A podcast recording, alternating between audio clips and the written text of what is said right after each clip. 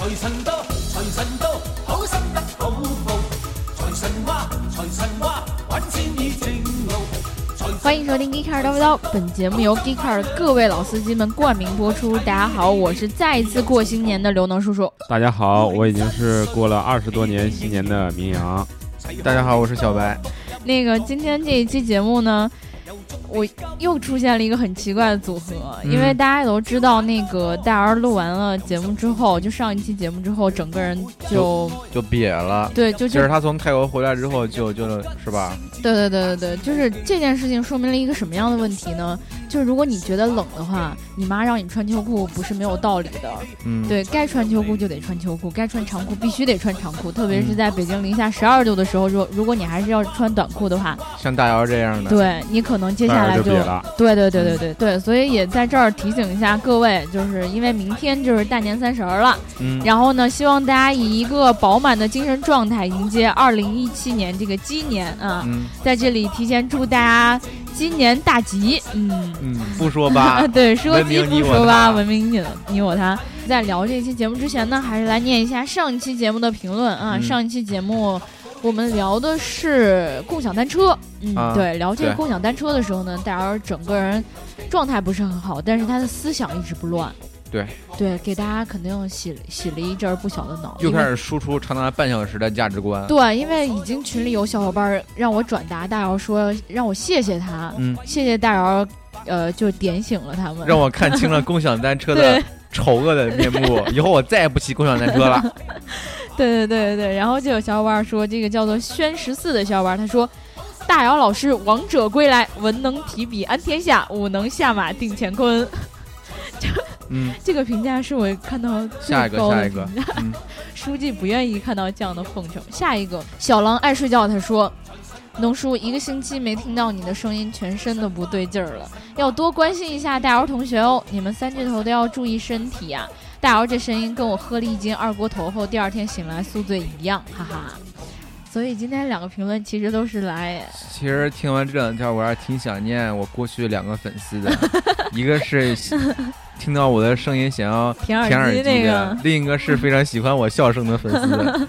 嗯，对，就是我们其实平时那个积累粉丝啊，就是都是默默的，然后这这是我为数不多的两个粉丝。对我，我也希望我为数不多的粉丝们能够嗯在评论里面用这样、这样的文笔来夸我一下。嗯，多对刘能叔叔表达一下爱意。对啊，你看这种文能提笔安天下，武能下马定乾坤。我的天，像我们的粉丝就是一般只有这种舔耳机啊，我喜嗯欢你啊，你要喜欢我这多。直接，多刺激，对吧？对，苗，你想不想收获粉丝？哎呀，作为一个直男，我感觉没有粉丝没有什么遗憾，真的吗？真的。我感觉你一直在摇头你知道心理学上有一种说法是如果你说话的时候一直在摇头。就是身体还是很诚实的。对说明你否认了你刚才说的那段话。我的粉丝一般情况下呢都是跟我默默沟通有机会让你们看看我的粉丝。好好好好我们期待这一天其实今天我们是呃，大年二十九，然后嗯我们仨呢，其实都不在办公室里。假装大年二十九啊，对，因为正常的人现在都已应应该已经到家了。对嗯，对吧？呃，起码说，在我发节目的这会儿，应该是算是到家了。嗯然后呢，我们先来交流一下吧，大家都是用什么交通工具回家的吧？嗯本来就是从北京到汉中是有一趟直达的列车，嗯耗时大概是十八还是结果？二十几个小时了，我忘记了。结果这辆车停停停了。停了。对，就是就是在，它是春节那会儿，就比如说可能二十五号还是二十六号开始就有了，嗯然后就算是呃为了缓解春运的这个压力，它又重新开了。但是呢，因为买票很不容易，大家都会想抢那趟车的票，嗯我基本上是抢不到的，嗯，对吧？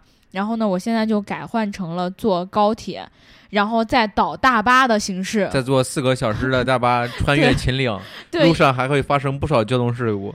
呀，你不能说这个，嗯因为我最害怕的就是这个，因为西汉高速本来这个路就很险，就是它嗯有很多的弯道，而且斜坡也很多，嗯，然后确实是会出现很多的交通事故。个漂移啥的？哦，这个真的是我一直很担心的一个问题，而且可能就是春运期间，它可能为了让这个行车更安全，它的限制基本上是要求你在四个小时到四个半小时到五个小时不等的时间到、嗯到汉中。那刘能，你这一次顺利的到家，你想发表一下什么感想呢？你现在已经穿越了秦岭，穿越了层层障碍，最终你已经坐在家里了。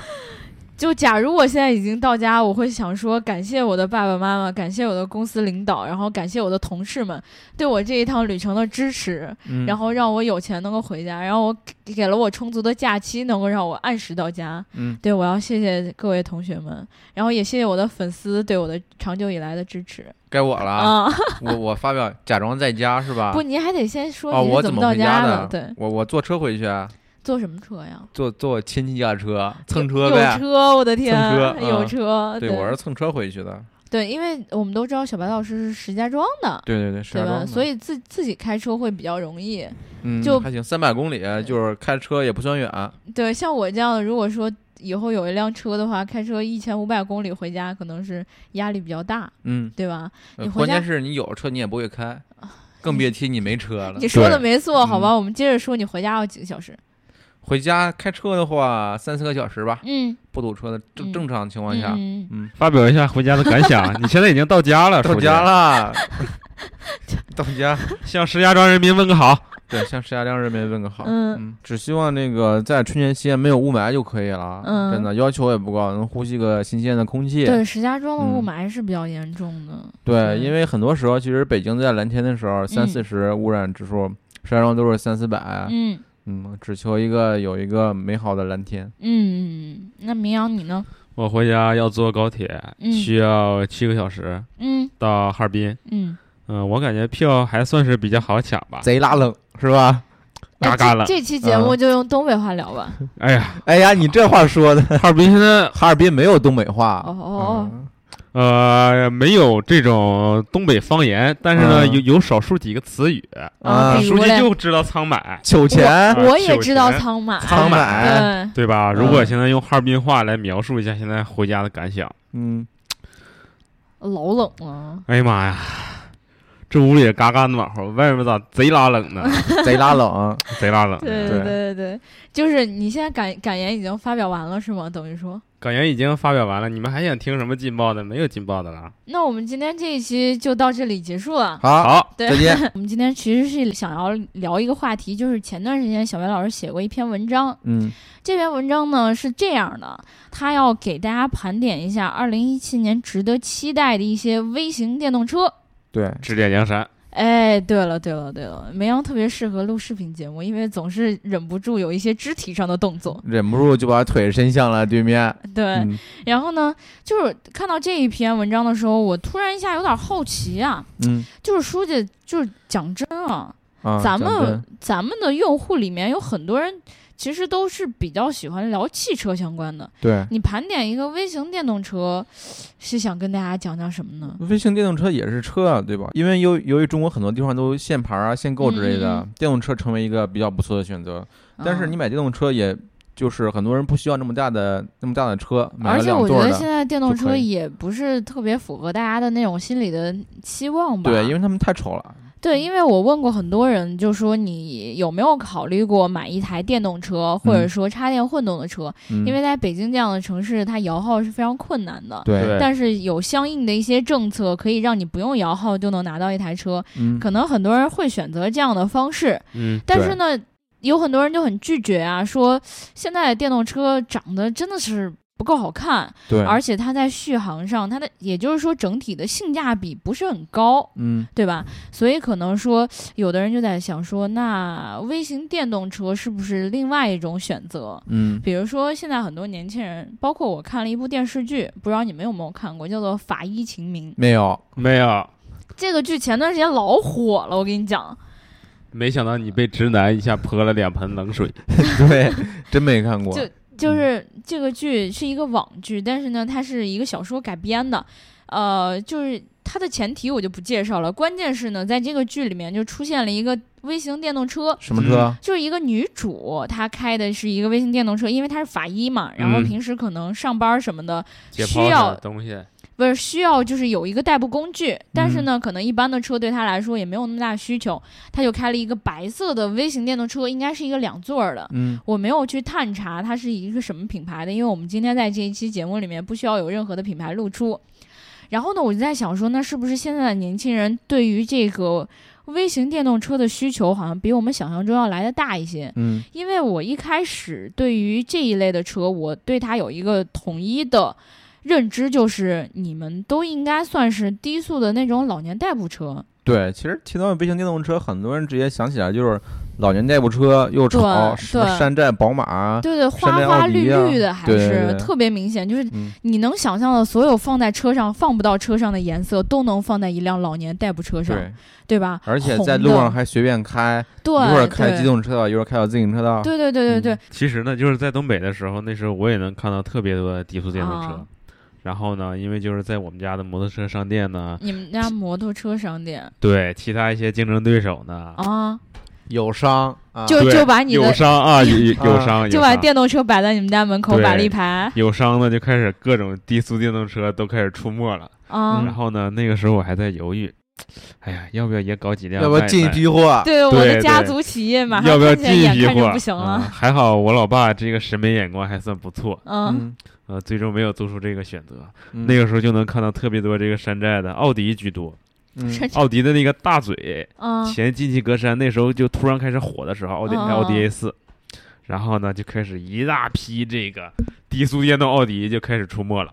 嗯，啊，黑色的、白色的，但是前面可能就是五个圈儿啊，三个圈儿，就是不做四个圈儿。这四个圈不是被告了吗？万一哎，你对对你，说到这儿，我突然想起来，我好像今年还呃没有今年，去年去嗯年我我我跟我妈视频的时候，我妈突然嗯跟我提到一件事儿，她说嗯：“哎，我在大街上看到那个那个老年代步车，人家嗯有奥迪的。嗯，奥迪的，奥迪啥时候出电动车对，了？然后就说：“，哎，那那个质量应该还不错吧只要九九八。？”对，给我也来一辆。我说嗯，奥迪没听说出这个车呀。你你在大城市的见闻，告诉你在汉中的妈妈说没有这车，对啊，我是没见过这车。他说：“那是你没见过，我看人家那嗯车开的挺好的。真对啊，啊，四个圈儿嘛，然后就，然后你可以直接联系我们，我们可以 单独进一辆，嗯，真的吗？嗯就还专门给他做人我们可以。去去友友商，哎，给你这打广告了啊，对给你家啊，所以说你们到最后也没有就是去选择卖这种产品是吗？没有啊，我们感觉这样的话有点脱离这个市场本质了，就是它不属于这个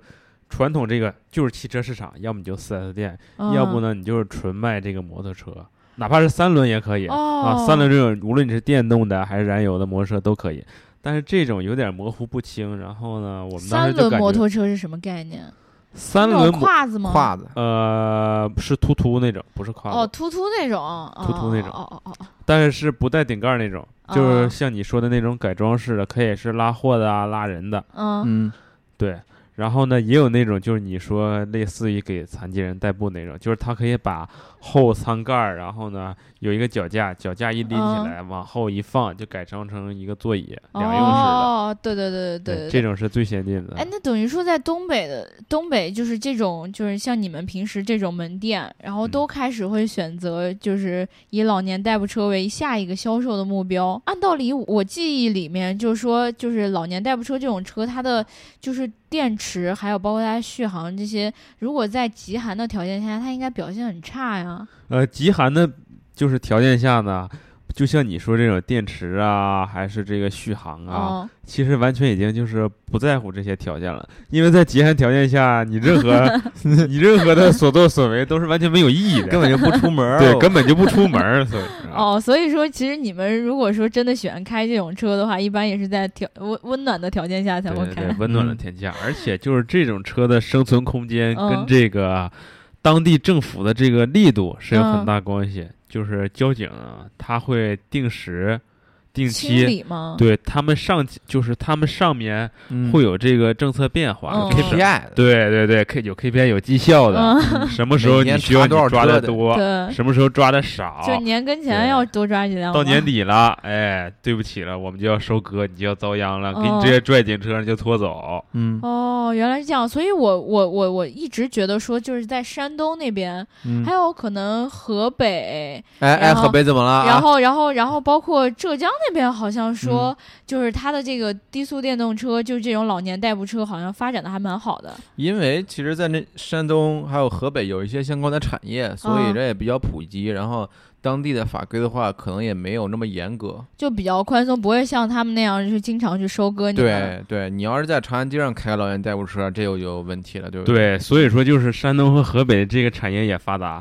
卖的嗯这些车都是从山东和河北上的。对，嗯我就看到当时我们写的很多文章，就包括我们自己也有亲自去这几个地方，然后去看了一下这些产业，然后当时就好像觉得说，哎，真的在这种地方，好像老年代步车就是特别的兴旺，就，各种厂家，然后生产各种各样五花八门的老年代步山东车。突突，对对对，但是好像老年代步车一直就是没有一个国家的行业的嗯一个规范对，目前来看，它还是游走在法律边缘的一个一个产品。等于说它就是所谓的那种灰色地带。对，对吧？就像我们以前聊过一期节目，好像就说，呃，这种电动车、电动的两轮车，好像一直在大家的心目中，就是界限很很不清晰，因为你不能清楚的知道它到底算不算是这种非机动车，因为嗯我们知道非机动车它对速度有一个限制，但其实我们也知道，大街上一般开的这种电动车，好像速度都已早已超过了它对的，限制。国标是要求二十公里，时速二十公里以下。对对对，就像我们知道，就是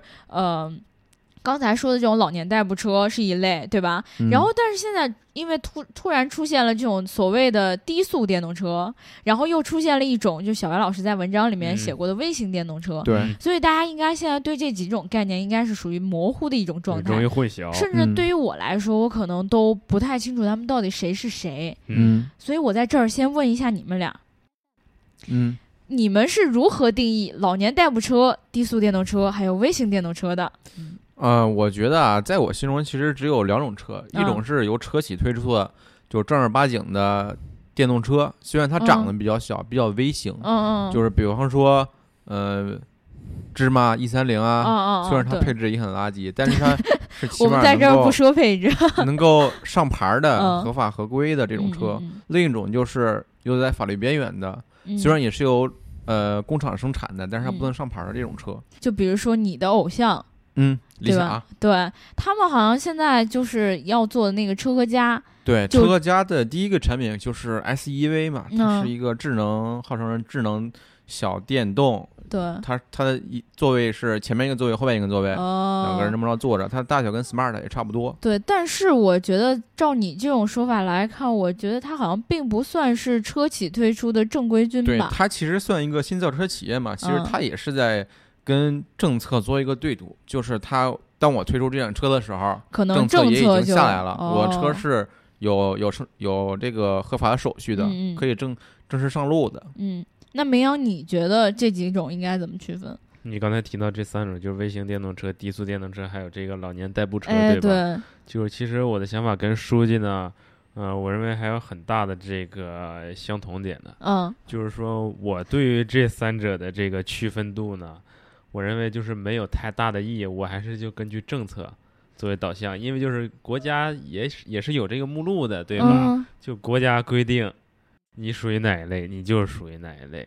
但是说说实在的，我聊这期节目之前，我去查了一下，嗯，就是其实现在可能就包括国家在内也很难界定这三类车，对，就因为它没有一个就是呃真正的一个法规出台，然后告诉嗯你说。嗯，呃，什么样的车能够算什么？所以我就很好奇，那这个老年代步车它到底是什么呢？我觉得老年代步车嗯就是我们经常见到的一些、呃老人代步的，然后嗯也没牌儿的嗯，这种车。它应该是从那个，你知道电动轮椅吗？嗯，就是可能大家知道最多的、看的最多的就是霍金开的、那个。霍金那台，对嗯，对，就是那种电动轮椅，可能真的是为行动不便的人所设立的。所以老年代步车应该是呃从这个电动两轮椅发展起来，能够让这种行动不便的人能够最起码的保证安全，也不能在大街上就撒一下开过你好几好几、嗯好几百米那么远。对，所以这个才应该是对于老年代步车的一个真正的理解。但是呢，我们现在看到很多的中年人。嗯，包括我父母，嗯，对于这种街上的这种车，他们都称为老年代步车。对，对，其实按道理讲，就很多这种代步工具，我看到他们的时速应该都超过四十公里了吧。然后你看他们在街上就开的，就是像我们最开始讲的那种，在大马路上乱窜，对，然后接了自己的孙子之后，就横穿马路之后还开的特别快。就标命了。对对对对刚才说到老年代步车，它其实就是对于工信部的那个规定来讲，它应该算什么？有一个名称叫做场地车。嗯，它不是任何一种交通工具，它应该是一种，应该说是什么呢？适用于场地内的汽车。呃，也连汽车也不嗯都不算，就是它是没有路权的，它嗯只不过是就是人代步的一种工具，然后不能够上路。高尔夫球场，哎，对。对对对对对，就是高尔夫球场或者我们看到机场的一些对对小车，而且你看到我们就是现在看到很多低速电动车，嗯，嗯，它的结构其实你会觉得说有一点点懵逼。你要是真的算一辆车的话，为什么你的车门是那样的？对，对吧？很多甚至没有车门，嗯，就包括那个我们看到的 Twizy、啊，雷诺出的那台小车，对吧？其实雷诺那台车吧，它其实不太适合中国国情的，它嗯那个开起来还漏风，就是整个驾驶舱不是密闭的，对对对，它车门只是有关上去之后好像没有呃没有窗户，它有一点点那个沙滩车那种感觉。对哎，对对对，所以如果大家以后真的呃，比如说你要买这种老年代步车，真的是家里需要老年代步车，你应该看什么？就是一个是看它的速度，嗯，对就是如果它速度能够最高达到四十五公里以上了，这个就按道理讲不应该算是老年代步车了，嗯就不应该给你的家人，就真正需要老年代步车的人去购买这样的车辆。我个人觉得老年代步车这个市场还是亟待规范的，嗯，现在的产品都是不合规的，我觉得。对，因为我们刚才说到这三三类产品，就是大家可能很难去给它一个完整的区分：老年代步车、低速电动车、微型电动车。就是我现在看到，就是一六年，也就是去年刚刚发布的一个，还不算是国标里面标规定的这个对于微型低速电动车的一个标准。嗯，然后他说了，就是这个重量不超过一千五百公斤，嗯然后呢，这个速度是四十五呃四十还是四十五公里每小时以上，七十公里每小时以下，嗯，然后它的续航里程一定要在八十公里以上。如果按照这个标准来看的话，那可能现在很多的这种老年代步车，应该按道理讲。不太能够算是微型低速电动车一类。我问过一些专业的人士，他们讲说，呃，只有工信部出了这个叫什么新能源这个汽车的目录，嗯对吧？目录，然后它只有在这个名单上，它生产出来的车才能够叫新能源车或者叫新能源呃微型电动车，嗯对，对吧？然后其实我们看到很多包括呃雷雷军电动，嗯，雷军，嗯、然后还有什么雷丁电动，雷丁他们其实也都是一些开的路上是不合规的，其实。对对对对都是老雷家的。对嗯只不过说现在的法律法规还没有说呃完全的去管理到你这一块儿，是因为现在执法力度不够，因为你想想，你如果全查的话，嗯。全程得有多少老头老太太是吧？不哎，高兴但。但但讲道理，我觉得老头老太太如果出门真的需要这种代步车的话，是应该有一种合理的交通工具使给他们使用的呀。这个其实我认为就是一个产业发展一个时间的问题。就是这作为一个新兴产业，你一定是需要一定是就是经历这一段的混乱时期，嗯，就是你嗯需要去给他一定一定的时间让他去成长，让这个产业逐渐向这个规范化发展。嗯然后呢，有关部门其实也涉及到很多这个责任划分的问题，对，其这是需要时间的。对，但是我真的觉得，就是说老年代步车从发展一直到现在，发展出了另外一种呃低速电动车，嗯，就已经走过了很漫长的一条路了，我觉得，而且它它的市场已经越来竞争就越来越激烈了，包括很多可能经销商或者生产厂家，他自己都觉得说我们这个市场就已经很混乱了，很竞争很激烈，包括在其实这些厂家也是希望得到被认可的。嗯，对，嗯。就包括我们以前在聊节目的时候，然后曾经在一百零九和一百一十期的时候聊到了一个车叫做 Pickman，嗯嗯对吧？可能很多人在听过我们节目的时候，都对于超哥这辆车，呃，表达出了内心的喜欢，因为它这个车售价是两万多，两万三千八，对。对，然后呢，它感觉开起来也很方便，然后没有那么多杂七杂八的手续，可能很多人就觉得很喜欢。但是说实在的，这辆车应该是不算是能够正规上路的，能够拿到就是这个车牌的一些车。嗯如果说你真的要选择这样一辆车的话，可能只能够根据地方的一些政府的法规。对，其实现在每个地方政府对这些低速电动的宽容度是不太一样的。嗯有的地方可以给他发一个小绿牌儿，嗯就是你你你也可以跑，也给嗯你牌儿。嗯。有的地方就完全不让跑。但是我看到平时超哥发朋友圈，我觉得还算是蛮宽容的吧，因为有人甚至在北京的大街上开过这个车嘛。对，警车嗯现在很多警车也是用了超高的皮克曼在做。哎，但是因为警车应该算是一种特殊的车辆吧，嗯，对，对吧？所以它是可以使用这种车的。嗯如果说你们俩，嗯，你们俩在北京，嗯你们俩会买这样的微型电动车吗？我感觉会买了，就是因为停车特别方便。还有一个很重要因素也是书记说这个牌照问题。嗯嗯嗯，因为你如果没有牌照的话，确实你需要去面对很多很多的麻烦。嗯嗯，刚才说的这个停车问题，我我认为嗯实在就是，嗯、再好想不过了。尤其就是这些女同胞们，嗯你如果倒车的话，你开一台微型电动车，你脑袋往后一扭，你直接就能看到后面是什么路况然后看着看着，眼看着就撞上去了。啊。那这种微型电动车，我认为也别开了。嗯，对，就这种这种小车，对于很多人驾驶来说是很方便的。对我觉得对对，很方便。我觉得我不会买，为什么呢？因为我这，我觉得它的续航里程还是一个很大的担忧。你像我这种，肯定有了车就希望开出去，每周末开出去草原天路走一走啊。草原天路，我的对对天！对对，像这种小车满足不了我的需求，我宁愿还是。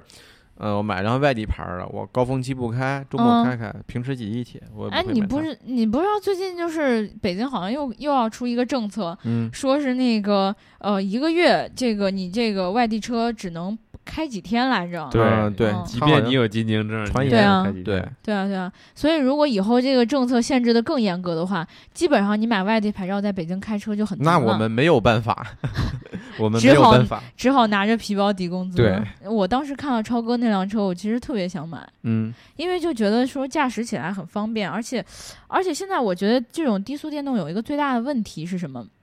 就是他没有要求驾驶员到底有没有驾照，对对，对吧这是很大的问题。因为很多低速电动，首先它不需要上牌儿，对嗯对吧？你不用上牌儿的话，就等于说你跟其内电动两轮车没有什么区别，对对吧？那这样的话，你有没有驾照也就没有什么关系了，对对对吧？对，很多考不过驾照的这些小伙伴们一下子又燃烧起欲望了。对，所以当时我妈跟我说，她特别想要一辆这种老年代步车的时候，我又不需要驾照啊。对我整个人很慌，你嗯知道吗？因为它毕竟是一辆车。嗯，对平时你们父母是用什么交通工具的？我们家很多台这个摩托车，但是嗯就是，呃，之前有一台那个福特全顺，嗯，嗯，这不算为福特打广告吧？不算，不嗯算，不算福。特这个这全顺就非常大，因为是拿它装摩托车的嘛。嗯然后之前是有一辆这个，剩下其他情况下就是出租车或者就是步行就可以解决这个简单这些交通出行问题了。嗯因为毕竟你你算就是刨去冬天的话，夏天那么几个月，然后你再弄一辆这个小车，的确是挺危险的。哦，说的有道理。所以像我们家像那种。就是冷热适宜，然后嗯冬天只要戴一个大棉手套什么的就能嗯开电动车的，这种城市会更是这种低速电动和微型电动的一个市场。对对对吧？对，因为毕竟就是你想，你可以想象一下，冬天嗯。你骑着一个，呃，无论你是低速电动还是这个老年代步车，在这个冰面儿上、嗯，摩擦摩擦，摩擦摩擦，这个你在冰面上舞动，的确是就是很夸张，也是很危险尤其零下三十度，对。很冷的。像我父母这种啊，嗯。就是可能平时出门儿，就是现在可能就是电动两轮车，嗯。然后呢，就是呃，最近月月心里头就有这种想法，就说要买一个这种低速电动车、微型电动车。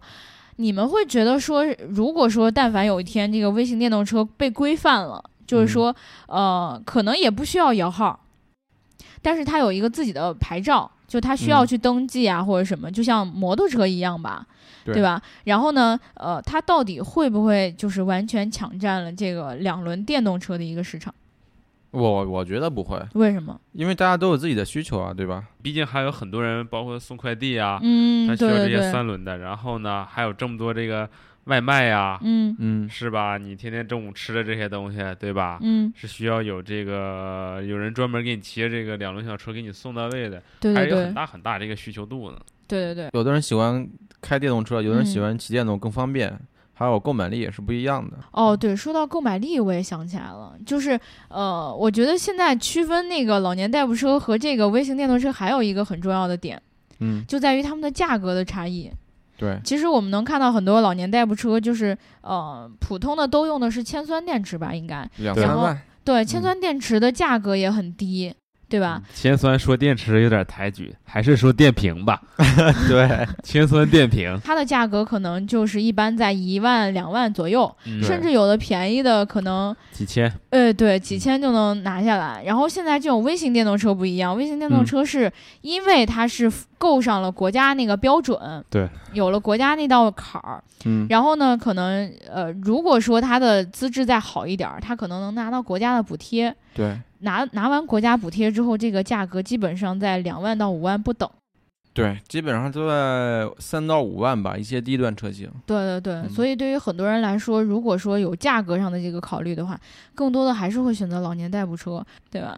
所以我觉得就是呃，对于现在这个微型电动车和这个老年代步车，包括低速电动车这个市场来讲，因为国家的很多的政策还没有开始制定。包括我刚才说到的，就是现在对于微型电动车的这种国标还没有出现，嗯，对吧？大家现在就处在一个灰色地带。现在是真空期嘛？我们打心眼儿里很希望就是出来一个质量也很好，然后在续航上，包括它所用的这个，对对对，马上就有，请关注车和家嘛。这个广告有点明显。所以讲到这儿呢，我们接下来延伸一下书记的那篇文章，嗯就是二零一七年，其实我们有很多值得期待的一些微型电动车，就是可以上牌的这种啊，不是我们节目前面讲到的这种低速电动跟老年代步车，嗯，有什么值得大家去关注的一些车，并且为什么值得关注？其实我还是比较推荐一些大厂出来的产品，起码是有保障的。嗯，比方说奇瑞的小蚂蚁，嗯嗯这个小蚂蚁其实两三年前就有了一些概念车，嗯，但是今年是它量产版本的上市。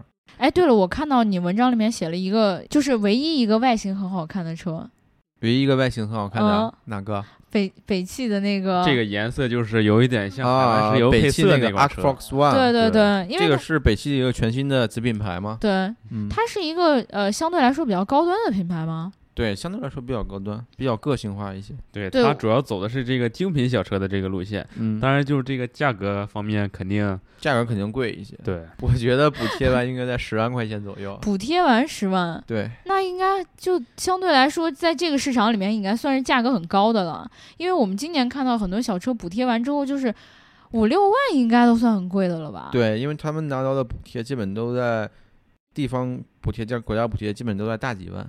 对，所以我我其实看到就是 Arc Fox 这他出的这辆小车，就是唯一一辆就是如果它出现了，嗯，我可能会选择购买的车，对，对吧因？为它长得比较好看嘛。对对对对对，就是它的整整体长相其实。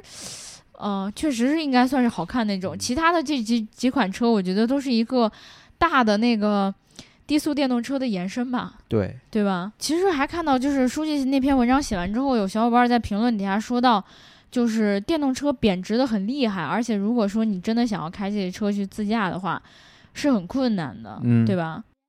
电动车贬值问题其实现在还没有太凸显，因为很多合法的电动车还没有到生命周期。嗯，所以说就是如果说小伙伴真的是想要买这个电动车。低这种微型电动车，嗯然后我觉得说，呃，暂时摇不着号，或者说现在经济暂时不允许的话，倒是可以期待一下，就是我们上面就是包括书记文章里写的这几款车，然后看一看他们今年的表现会是怎么样的，包括它价格会是什么样的。对，另外我还可以就再补充一点啊，嗯嗯，就是因为就是看到这个家里面可能就是卖这些车，嗯包括就是你涉及到很多很多问题，其中嗯很重要一个问题就是售后。哦，啊，对，所以说为什么就书记会有这种想法，就推荐这些大品牌的这些车辆呢？就是嗯它这个售后这个服务范围绝对要比这些小厂家要广很多。哦，没对错，，对，有就是比如说你开在半路上是电瓶啊，或者就是这个电机、电控系统出现任何这个故障，大品牌它的这个整个售后服务范围肯定要比这些小品牌要广很多。跑得了和尚跑不了庙的。对哦，对对对对对对，这是最实在的一句话。对，嗯但是这些品牌也不会有自己的所谓的，就像汽车修理会有 4S 店啊，那这种电动车我我坏了，我该找谁？经销商？呃，你这么算，比如说就是你在的这个该地区，它是嗯这个省级这个一级经销商，或者是就是你从省会城市再往下铺，就是二级经销商，啊，对对对，他是需要负责的。比如说你像就是平时我们经历过这种就是销售过程的话，就是如果你在这个店的附近的话，是可以就是。呃，派一个人过去给你修，哦对但如果你距离较远的话，只能你自己来上门。然嗯后呢，比如说就是三店是给你保一年，嗯，然后其他是保三个月这种。嗯对这个售后政策，其实也是就售后政策制定方面也是一个很大的问题。所以说，就是这片市场还是很就是有很大程度是未待耕耘的，是需要一定时间让它慢慢成长的。对对对，其实我我听你这么说，我就会突然一下想到，就是其实微型电动车很适合，就是很多人设想的未来的这种生活，未来的出行生活里面，大家就是习惯了，比如说分时租赁这样的。嗯，呃，用车的一些方式，然后呢，我们就可以看到很多的分时租赁，它使用的车，包括现在的一些车，用的很多都是 smart 这样的小车，对吧？包括呃嗯，有小车就是就是那些可能电动就北汽啦，啊，对对对对对啊对，所以说在未来，就是可能它呃做得更好的时候，它也会很适合就是分时租赁这一块儿。对，小型电动车的分时租赁肯定是一个方向，嗯，对包括理想的车家现在也在做这方面的事儿。哦，哦是这样、哦，好像泄露了什么机密。嗯，对，那我们今天其实呃，关于这个微型电动车、低速电动车的内容就跟大家聊到这儿了，对吧？嗯然后这个环节呢，当然就是我们接下来的新春祝福了。新春祝福。对，从绵阳先开始吧。嗯，二零一六年还是这个猴年，无论是你是按农历的说法，嗯还是按这个国外的这个说法，都无所谓了。啊，新的一年大家辛苦了谢谢谢谢谢谢谢谢梅阳。啊、谢谢我啊。然后呢嗯，，你说完之后我都想哭。呃，新的一年大家辛苦了，而且就是说，还要为大家献上祝福。二零一七年事业顺利，嗯学业高升。嗯，好像说反了，大家就凑合着听吧。反正你们就能想象出来，我现在是多么虔诚。嗯在每说一句话，牙都是很疼的情况下，我还要哎为大家献上祝福。对就是就是感觉从从某一个地方回来之后，大家都蔫儿了。对，嗯你们为什么都病了呢？我没病啊。我我也是，嗯，我好着呢。绵阳，你是怎么回事儿？呃，我啊，我可能上岸上岸上久了，然后有点干。对，咬钩咬多了这。个对对对，咬钩把把咬的多，嘴咬坏了。天这个嘴可能有点有一点疼啊。啊，那个放钩的这位同学，你也该休息休息了。清流，嗯，对对对对对。然后书记，你有什么新年祝福？我的新年祝福就是希望这个环境变得越来越好，大家都能呼吸上新鲜的空气。你看书记的这个嗯愿望明显跟明阳的不一样。对对对，书记这个愿望，我认为就是一下能把这个价值观就拉高度拔高对对，了，拔得太拔高了高了，对对对，直接对于这个国际形势以及国内外形势全都总进行了一个总结。嗯，对对，其实这个是一个很简单，但是又很又很难实现的一个愿望。对，所以毕竟还是一个体谅民生的一个行为。所所以你们这么说，我都接下来不知道往下说什么了。对，嗯其实我感觉刘能就在这个环节犯的最大的一个错误，就是先让我们两位男士把这个祝福先说了 没你词儿了。啊，这是考验你发挥这个程度的时候了。希望在新的一年里面，各位小伙伴儿在听到我们节目之后呢，都能够记得点点赞评论，和打赏，是点赞、打赏和评论。我刚才说反了，我最近脑袋不是很好使，对，嗯，饭吃多了就脑袋不好使。点赞、打赏和评论，点赞、打赏和评论，点赞、打赏和评论。然后呢，不管怎么样，不管你喜欢哪一期节目呢，你都要记得动一动你的小手，然后把它转发出去，让嗯更多的人听到我们的节目，然后也同时呢。